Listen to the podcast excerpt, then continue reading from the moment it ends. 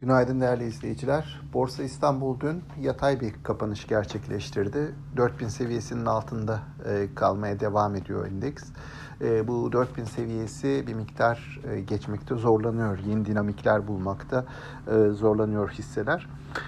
Dünkü seans gelişmelerine baktığımızda önceki gün primlenen hisselerde kar satışları vardı.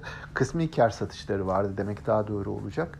Demir çelik tarafında buna ilaveten otomotivlerde bir miktar satış gördük. Buna karşılık banka hisselerinde de hisse bazlı olsa da dengeli bir seyir vardı. Alımların da olduğu hisseler vardı ve banka endeksi günü hafif artıda kapatmış oldu.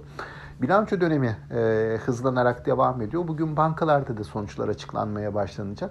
Bir taraftan bu sonuçların etkisi, bir taraftan da e, yurt dışı gelişmeler endeksin yönü açısından belirleyici olacaktır diye düşünüyoruz.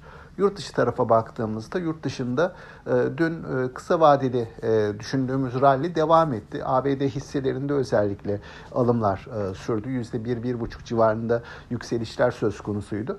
Ancak bu sabah itibariyle vadeli endeksler dünkü o yükselişi geri çevirmiş gibi görünüyor. O yükselişin etkisini silmiş gibi görünüyor.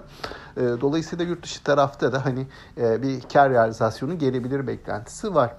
Biz bilanço döneminde endeksin bu sıkışık seyrini koruyacağını tahmin ediyoruz. Hisse değişimleri bilanço sonuçlarına göre kuvvetlenebilir diye düşünüyoruz.